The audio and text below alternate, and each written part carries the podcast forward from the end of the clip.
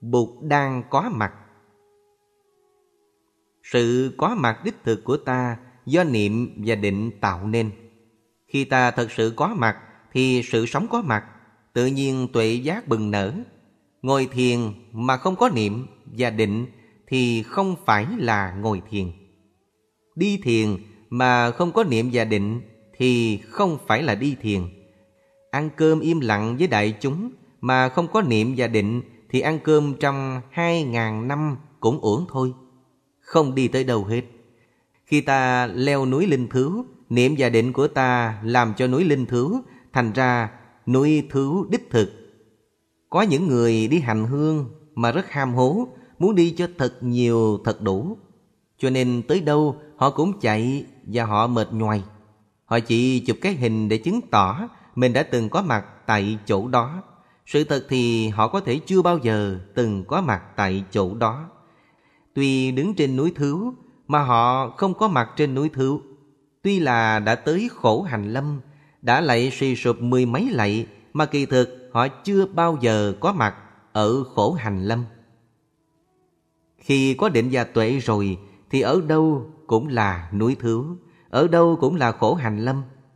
Thiền hành một giờ đồng hồ tại làng Mai cũng có giá trị tuyệt vời của một quyền sử mà bất cứ lúc nào chúng ta cũng có thể thực hiện được. Núi Linh Thứu là đây, mặt trời mà Bụt Thích Ca nhìn thấy năm xưa, ngày hôm nay chúng ta cũng vẫn còn nhìn thấy được. Thiền sư Vô Ngôn Thông, người đã thành lập một phái thiền ở Việt Nam vào thế kỷ thứ 9, trước khi tịch đã để lại một bài kệ, trong đó có mấy câu. Tây Thiên thử độ, thử độ Tây Thiên, cổ kim nhật nguyệt, cổ kim sơn xuyên. Dịch, đây là Tây Trúc, Tây Trúc là đây, trời trăng năm xưa, trời trăng năm nay. Tây Thiên thử độ, thử độ Tây Thiên, nghĩa là Thiên Trúc là chính nơi đây, nơi đây chính là Thiên Trúc. Đừng nghĩ rằng anh phải đi tận đâu đâu mới qua được tới Thiên Trúc. Ngôn ngữ của Thầy giống như ngôn ngữ tâm kinh bát nhã. Nói Tây Thiên thử độ đủ rồi, lại còn lấy lại thử độ Tây Thiên, giống như sắc tức thị không, không tức thị sắc. Cổ kim nhật nguyệt, cổ kim sơn xuyên, tức mặt trời mặt trăng của ngày xưa chính là mặt trời mặt trăng của ngày hôm nay. Và sông núi cũng vậy, không có gì mất đi cả. Bụt Thích Ca còn đó, và mặt trời Bụt Thích Ca nhìn cũng còn đó. Nếu có niệm và có định, chúng ta cũng có thể khám phá và tiếp xúc được với núi thứ với mặt trời trên núi thứ ngay khi chúng ta đang ở đây. Cuộc đời một trăm năm hay sáu bảy chục năm là một cuộc leo núi. Ngọn núi đó là một thế kỷ, người leo trước, người theo sau. Mỗi bước leo núi của chúng ta phải tạo thành một truyền kỳ, một quyền sử trong lòng chúng ta và cho con cháu chúng ta. Nếu sống sâu sắc được một ngày như vậy, thì chúng ta cũng có thể sống được một năm như vậy. Và sau khi leo ngọn núi thế kỷ này rồi, ta vẫn có thể tiếp tục leo ngọn núi thế kỷ của các thế hệ con cháu chúng ta, tiếp tục hoài hoài không dứt. Mỗi khi quý vị bước được một bước chân an lạc, là Bụt Thích Ca đang đi trên núi Thứu. Đi mà miệng nở được nụ cười là ta đang đi cho Bụt. Bụt sống mãi trong sự tu tập của chúng ta. Có nhiều vị cứ than phiền là chúng ta sinh ra quá trễ, ra đời vào lúc Bụt đã tịch 2.600 năm trước mất rồi. Khứ thánh thời diêu là cách thời đại của Bụt xa lắc xa lơ. Than thân trách phận như vậy là vì chúng ta không có niệm và định. Vào thời Bụt còn tại thế, nhiều người có khả năng ngồi với Bụt rất sâu sắc và chỉ cần ngồi cạnh Bụt thôi là hạnh phúc đã tràn đầy. Nhiều người tới ngồi cạnh Bụt nhưng vẫn không thật sự quá mặt. Cũng có nhiều người tới để cãi nhau với Bụt. Họ chuẩn bị trước những câu hỏi hóc búa để hỏi. Nhiều khi Bụt cười, nhiều khi Bụt không trả lời. Và có những người đã từng học giới Bụt, tu giới Bụt nhưng cuối cùng lại bỏ Bụt mà ra đi. Thành ra dầu ta có sanh ra cách đây 2.600 năm, Không ở xa thành dương xá Không ở xa thành ca tỳ la vệ bao nhiêu Được ngồi bên Bụt mà chưa chắc ta đã thực sự gặp Bụt Có nhiều người đã từng ngồi với Bụt Nhưng đã không thật sự có mặt Và không tiếp nhận được sự có mặt của Bụt Ngồi như vậy có hơn gì sanh ra cách Bụt 2.600 năm đâu. Học được phương pháp ngồi Ngồi một mình hay ngồi với các bạn Trên núi Thứu hay ngay ở làng Mai Ta có thể ngồi với Bụt trong giờ phút hiện tại. Ngay bây giờ chúng ta đang có thầy, có bạn và có tăng thân. Đối với nhiều người, làng Mai là một truyền kỳ Mà không bao giờ họ có thể tới được. Mà cũng có người đang ngồi ngay giữa làng Mai Nhưng không tham dự được vào cuộc leo núi. Hành trang của giận hờn, của ganh tị, của bực bội, của lười biếng lớn quá Khiến cho họ không tham dự vào cuộc hành trình màu nhiệm. Chánh định. Định luôn luôn là định vào một đối tượng nào. Khi ta đi thiền hành Lấy đối tượng là mặt đất Thì mặt đất là đối tượng của định.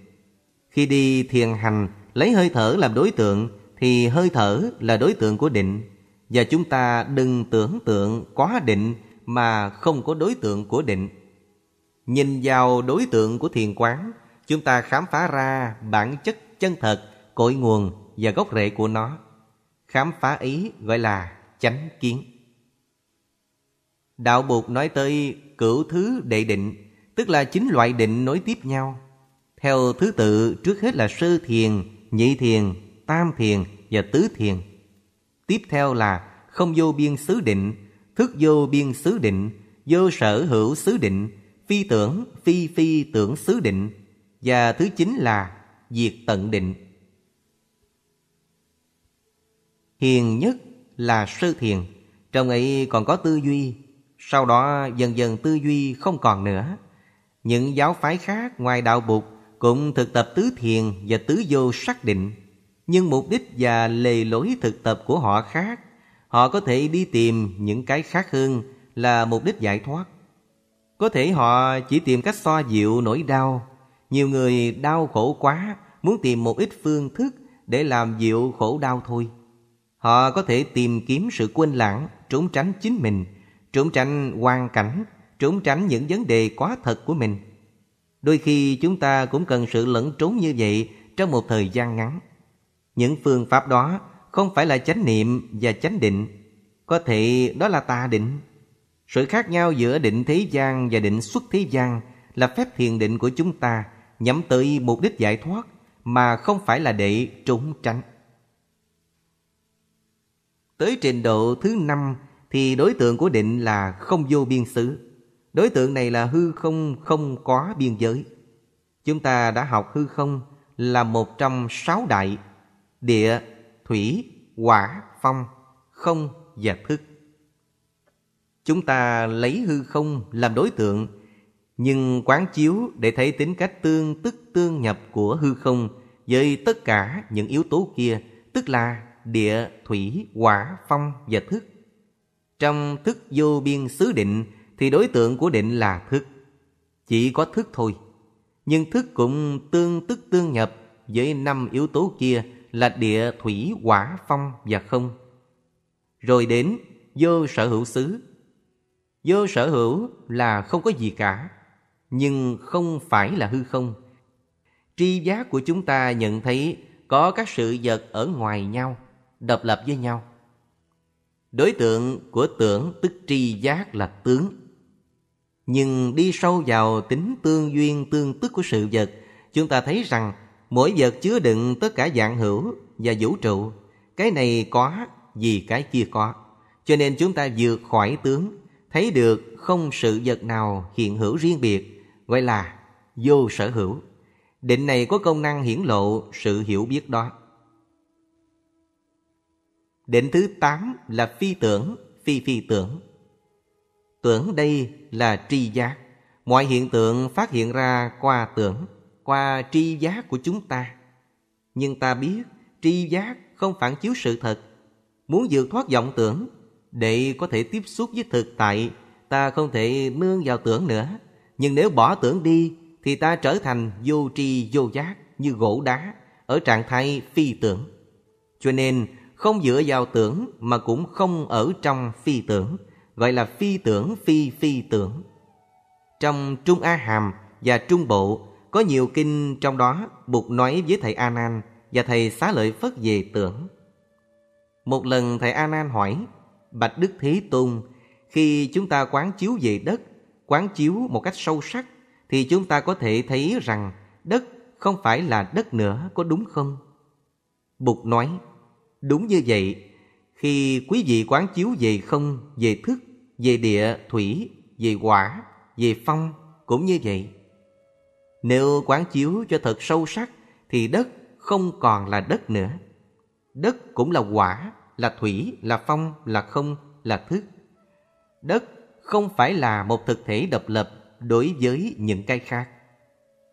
Bạch Đức Thế Tôn Khi chúng ta quán chiếu về đất Chúng ta có thể nhận thấy là Không có đất nữa chăng?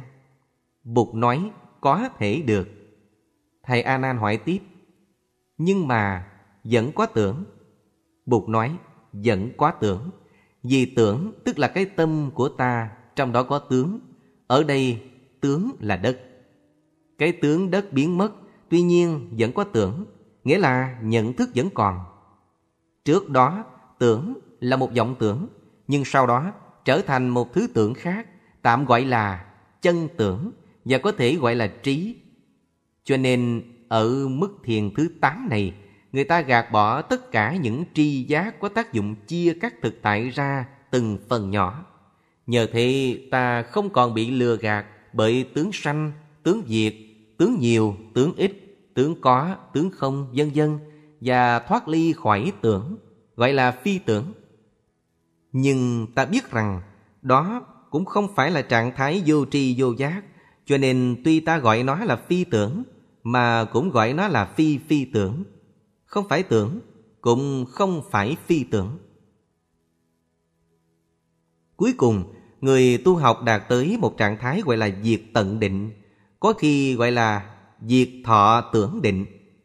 Chúng ta cần phân biệt thật rõ diệt tận định với vô tưởng định. Cả hai đều gọi là vô tâm định. Vô tưởng định là định của thế gian, nhằm mục đích thoát khổ bằng cách triệt tiêu tri giác, tức là tưởng, để không còn đau khổ nữa, nhưng chưa phải là giải thoát. Vô tưởng thiên là cõi trong đó có sự sống nhưng không có tri giác. Cõi trời đó ở ngay xung quanh chúng ta Có hình thái của sự sống mà không có tri giác Đi từ sự sống phức tạp như của các loài thú vật Đến sự sống của những sinh vật đơn bào chỉ có một tế bào như con amip Thì chúng ta thấy rằng tưởng cũng thay đổi Từ tình trạng rất phức tạp tới vô cùng đơn sơ Tới ranh giới giữa động vật và thực vật Có những loài có thể gọi là thực vật mà cũng có thể xếp loại vào động vật. Những loài này có tưởng hay không có tưởng?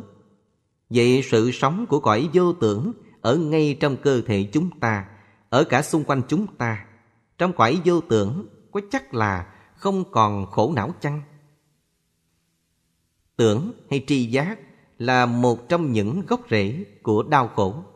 Cụ Nguyễn Du nói, trong cõi người ta nhiều khổ đau quá, chỉ cần mở mắt ra đã thấy khổ rồi Mở mắt tức là có tri giác, có tưởng Những điều trông thấy mà đau đớn lòng Cho nên thà rằng không thấy, không nghe, không có tri giác Cuộc sống chắc khỏe khoắn hơn Như Nguyễn Công Trứ ước ao.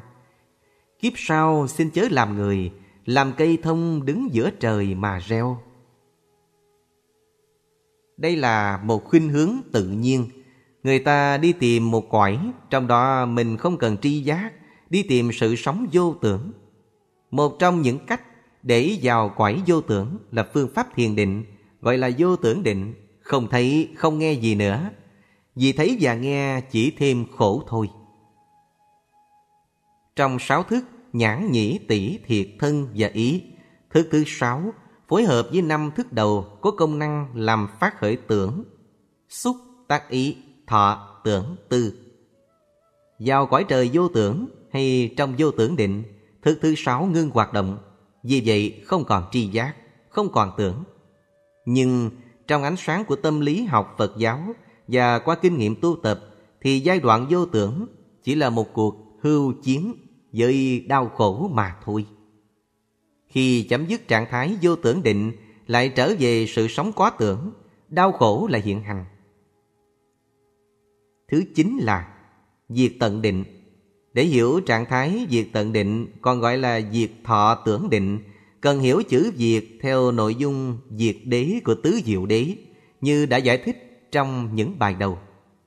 Để thấy diệt tận định các vô tưởng định như thế nào, ta cần đi sâu hơn vào phía tàn thức theo phân tích của duy biểu học. Trong duy biểu học, trước gọi là duy thức học, sau các thức nhãn nhĩ tỷ thiệt thân ý, còn có thức mạt na, thường được gọi là thức thứ bảy và thức thứ tám là tàn thức. Khi một người đi vào định vô tưởng, tuy rằng thức thứ sáu đã ngưng làm việc, nhưng các thức thứ bảy và thứ tám vẫn hoạt động. Những vô minh và nội kết vẫn còn nguyên trong tàn thức và biểu hiện trong mạt na bằng sự phân biệt mình và người.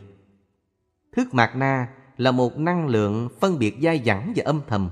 Đây là ta, đây không phải là ta. Vào định vô tưởng hay vào quải trời vô tưởng thì cũng chỉ hưu chiến được một thời gian thôi. Khi ra khỏi vô tưởng định và vô tưởng thiên thì tất cả nguồn gốc của khổ đau từ trong thức thứ tám cũng sẽ hiện hành trở lại. Chỉ có các vị A-la-hán đã vượt ra khỏi định thứ tám và đi vào định thứ chín mới chuyển hóa được mạt na thức và gột sạch được những nội kết ở trong tàn thức. Những nội kết trong tàn thức rất nhiều, nhưng nội kết lớn nhất là vô minh. Vô minh tức là sự si mê, không biết được tự tánh chân thật về sự vật. Sự vật là vô thường mà nghĩ là thường. Sự vật vô ngã mà nghĩ là hữu ngã. Trên cái vô minh căn bản đó sinh ra những nội kết tham sân si mạng nghi kiến vân vân. Người tu học phải tinh chuyên, quán chiếu để chuyển hóa khối vô minh. Những hạt giống chấp ngã, chấp pháp, những hạt giống tham, giận và suy mê phải được chuyển hóa. Sau khi chúng được chuyển hóa rồi thì tàn thức được tự do, những khối vô minh tan biến.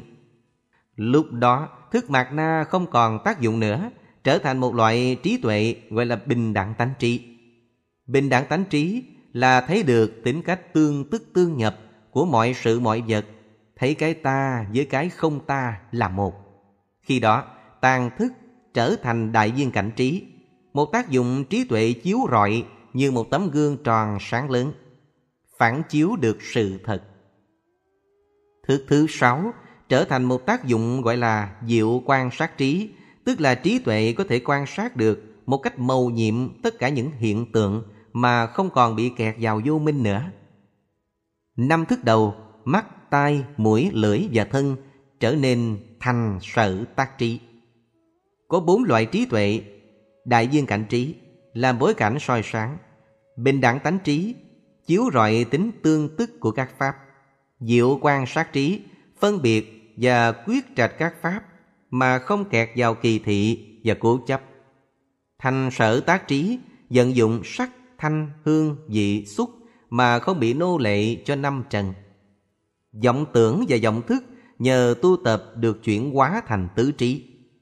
Trong trạng thái diệt tận định, tuy gọi là diệt thọ tưởng, nhưng với tứ trí làm căn bản, tất cả các thức vẫn còn, vẫn có tưởng, vẫn có thọ, nhưng không là thọ và tưởng do vô minh tác thành nữa. Diệt hiểu theo nghĩa diệt của tứ diệu đế. Thọ và tưởng vẫn còn nhưng hoàn toàn được soi sáng trong tứ trí. Cảm thọ vốn do sự tiếp xúc giữa sáu căn với sáu trần thường vẫn đưa tới ái, đưa tới thủ, rồi tới hữu. Ái thường đưa tới thủ là sự dướng mắt trôi nổi trong sinh tử, nhưng trong ánh sáng của tứ trí, thọ bây giờ đưa tới từ và bi không dướng mắt. Từ bi và đại nguyện không đưa tới thủ mà đưa tới cứu độ. Cho nên ta phải hiểu việc thọ tưởng định không có nghĩa là không còn thọ và tưởng. Phải hiểu là Thọ và tưởng không còn là vọng thọ và vọng tưởng như trước. Vì tất cả những khối vô minh trong tàn thức và trong mạt na thức đã bị quét sạch. Đó mới đích thực là diệt tận định. Có ba phép quán, ba trạng thái định rất quan trọng, gọi là tam tam muội. Tam muội là samadhi. Tam tam muội có khi gọi là tam giải thoát môn, ba cánh cửa vào giải thoát. Tam tam muội là không tam muội, vô tướng tam muội và vô tác tam muội. Chúng ta sẽ có dịp học thêm khi trở lại nói về chánh kiến. Nói tóm lại, định không phải là chỉ có mặt trong khi ta ngồi thiền. Định có thể đạt được trong mỗi giờ phút của đời sống hàng ngày. Cho nên phương pháp thực tập của chúng ta là khi đi, đứng, nằm, ngồi, nói, cười và làm việc ta đều phải có định. Ta phải có mặt trong giây phút hiện tại, phải xử lý những gì xảy ra trong giây phút hiện tại với chánh niệm. Làm gì có giỏi cách nào đi nữa, mà nếu trong đời sống hàng ngày không có chánh niệm và chánh định thì ta không phải là một thành phần tốt của tăng thân. Đóng góp cho tăng thân bằng cách ngồi cho ra ngồi, đi cho ra đi, giặt áo cho ra giặt áo, ăn cơm cho ra ăn cơm. Ngồi yên tiếng Hán Việt gọi là tĩnh tọa. Thân ngồi yên ổn và vững chãi được thì tâm sẽ yên vững được. Nếu thân không yên thì làm sao tâm yên? Không cần phải có thiên nhãn, chỉ cần nhìn một người đi đứng nói cười là ta biết người đó có an trú trong niệm và định không. Không có niệm và định là sống hời hợt, rất uổng phí sự sống. Không có niệm và định, tâm ta vẫn còn nguyên những khối giận hờn, buồn bực và ganh tức.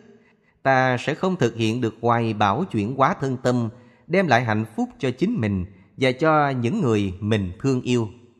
Khi ta sống có chánh niệm và chánh định, tự nhiên trí tuệ phát sinh và ta thấy được chân tướng của các pháp là vô thường, vô ngã và niết bàn. Thấy được tính duyên sinh của sự vật, tự nhiên trí hiểu biết, lòng khoan thứ và tình thương yêu sẽ tới. Năng lượng của niệm và của định đưa tới chánh kiến, tức là cái thấy vô thường, vô ngã và niết bàn. Cho nên, trong đời sống hàng ngày, nếu ta sống trong chánh niệm và chánh định, thì ba tự tánh gọi là tam pháp ấn sẽ hiện rõ. Kỳ sau chúng ta sẽ trở lại bàn về chánh kiến và chúng ta sẽ hiểu rằng vô thường, vô ngã và niết bàn là những giáo lý buộc đưa ra để hướng dẫn chúng ta thiền quán, tiếp xúc, quán chiếu các sự vật ở xung quanh ta và trong chính bản thân ta. Chúng ta sẽ thấy rằng vô thường, vô ngã và niết bàn là những phương pháp quán chiếu rất thực tế, rất cụ thể, không phải là những ý niệm và lý thuyết trừu tượng.